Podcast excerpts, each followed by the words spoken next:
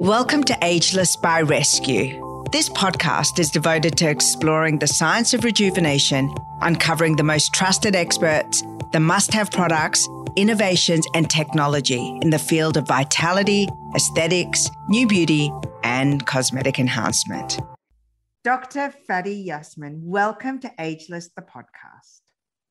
Well, thank you. It's a real pleasure to be here and share some great stuff uh, in the field of dentistry, which I love dearly. I'm so thrilled to have you because you are my dentist in full disclosure. Um, and you have got such an incredible viewpoint on beauty and dentistry's role in um, ageless beauty. Um, one of the questions that I'm often asked is, you know, what have I had done to my teeth? And actually, I haven't had much done, but I do take care of my teeth. Um, but today, I would like you to be our expert guide in all the things that dentistry can offer in the field of ageless um, and aesthetic improvement. So, veneers, think of it, veneers can be in two sets of materials. It can be in uh, composite or resin, which is like a plastic, um, and they can also be in a ceramic, which is the ideal. Um, the ceramic uh, lasts a lot longer, it looks a lot nicer, and is a lot more color stable. But in terms of the process, they're, they're almost quite similar. So imagine them, it's like a thin shell. It's like a, I compare it to a false fingernail. Um, so it's basically placed on your existing tooth. So it's a good example is when you get your false fingernails, everything looks nice from the front. But when you turn it from the back, you might have one nail short, one nail long, one nail wide, but the whole front, it looks quite aesthetic. And that's what veneers do. They're an extension to an ideal point of your existing teeth.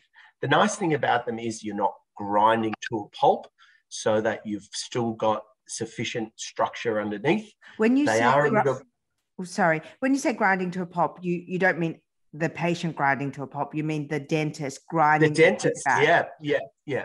Because it's a lot easier if you've got something totally uh, ground down to be able to cement. And that's where a lot of, uh, you've seen some cases where they have these tiny little pegs underneath and they put crowns on.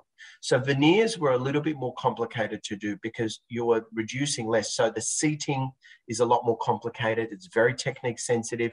You could easily not seat a veneer perfectly and it'd be slightly out. So it does take a lot of skill, a lot of time, a lot of precision to do that. But the results are beautiful because they look more natural um, they're just an extension of your existing teeth. You still feel some of your teeth on the inside, so you don't really feel a big change. So the nice thing about veneers, if they're done correctly, they can uh, change the color. Um, they can give you a uniform shape. They can give you a beautiful natural shape, and they can broaden the smile.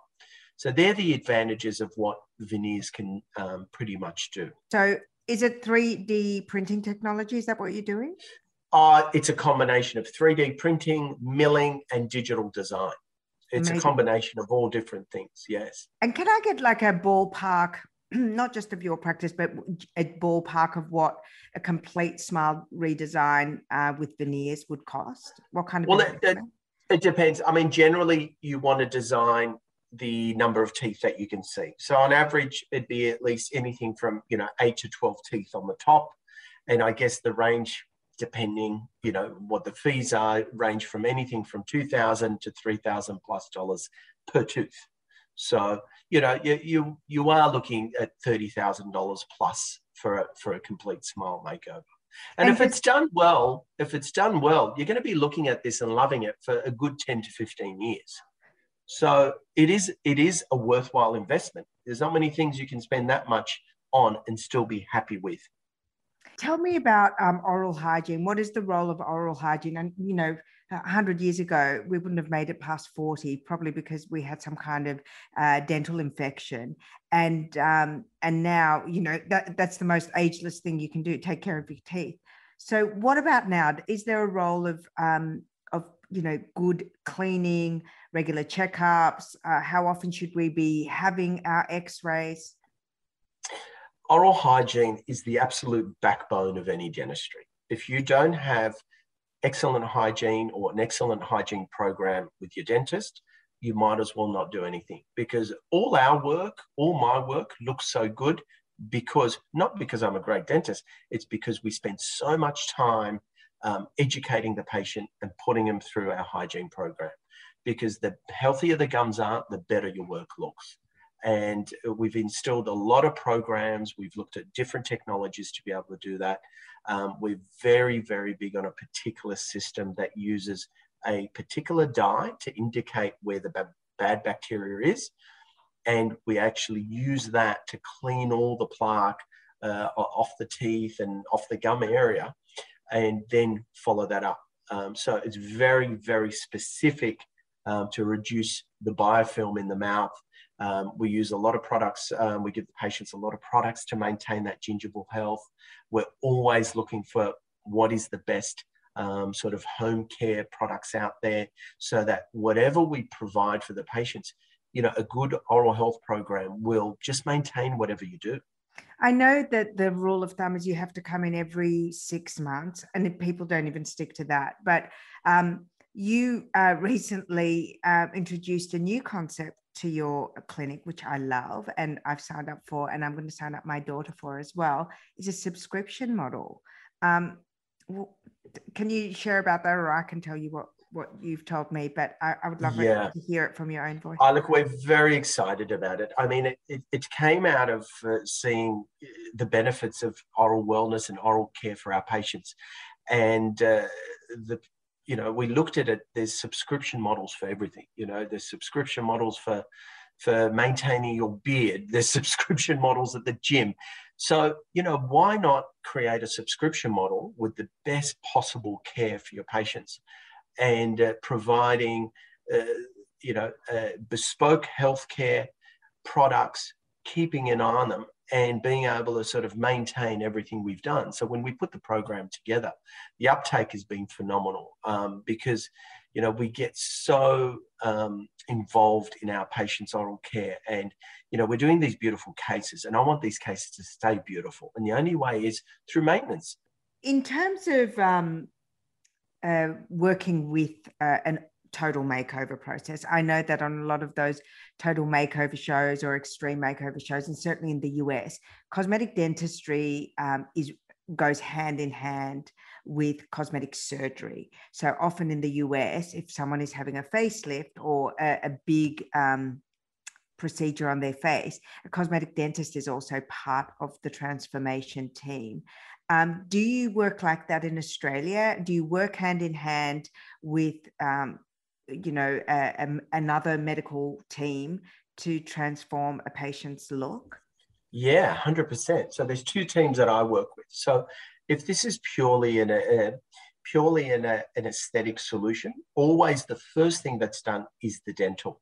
In certain procedures, we do the dental second, but most of the time the dental is done first because we're able to affect that lower facial third, I'm going to uh, create a new level playing field for the cosmetic, for the aesthetic or plastic surgeon. So you don't, you, you're not going to be overclosed. Let the plastic surgeon work, then reopen.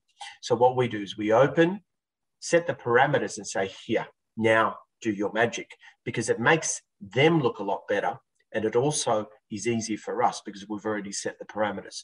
So a lot of these cases that get referred to me, we, we talk about timing. So in terms of that, often the bite buildup and the teeth uh, are done prior, then, then we send them off and do the plastics. Um, that's in a case where, you know, we're combining it, say, with a facelift. Um, there's other cases where I'm working with a maxillofacial surgeon. So in those cases, it's a combination of jaw surgery and orthodontic surgery. So we look at timing of the orthodontics. So we often will do the orthodontics prior, do the jaw surgery, come back finalize the orthodontics, um, and then uh, then go to the plastic surgeon where they will do the rhinoplasty. So there's a whole sequence in terms of there's pre-orthodontics, jaw surgery, final orthodontics, then rhinoplasty. So depending what the requirements are, we will send them round. Um, there's a new procedure that um, we're doing a lot or coordinating a lot of, and you probably hear about it. So it's actually the most Googled procedure um, of the last two years. Going back to the oral hygiene conversation, I have heard from you know that there's a, a oral health, gut health um, correlation as well. So uh, if if you have poor oral hygiene and you have um, you know infection it's going to severely imbalance your gut health which of course impacts all the other things you're trying to do in an anti-aging or a vitality program um, is that something that you get involved with as well if someone has gut issues? Um, often with that uh, what we do is i mean we'll we'll i'm not a specialist in that that's more of a, a, a dietary nutrition but but you made an excellent point. If you've got poor oral hygiene you're going to be subjected to a lot of other medical, uh, and there's links with, you know, with cardiac issues, with diabetes, and a whole heap of other sort of systemic medical manifestations. And you often find there's, you know, there's many links now between these. So the, the first component is to get their high oral hygiene up to speed. Because if you've got bacteria in your in your mouth, you've got um, you know you've got a, a, whole different type of biofilm that's that's causing a negative effect that's going to go into your gums into your bloodstream and lodge possibly on your heart valves amongst that's just what we know um, and now like you said with the with gut issues we're starting to work out well okay we spoke about you know all these bacteria and toxins in the blood obviously now the leaky gut um, situation and theory, linking that even possibly to Alzheimer's, to dementia. So there's a lot that we don't understand, but the least we can do is at least get the oral hygiene um, back up to speed.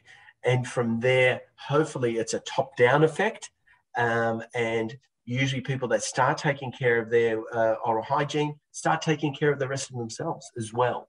You know, it's rare that you will find someone that's going to be so diligent in oral hygiene and neglect the rest of themselves. It's usually the other way around, and there's often that combination.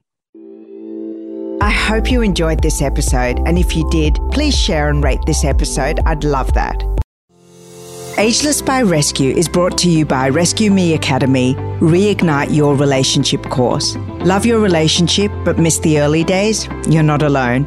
This course will teach you how to identify your issues, stop the fighting, find what you need to be happy, respark intimacy, and keep the lines of communication open.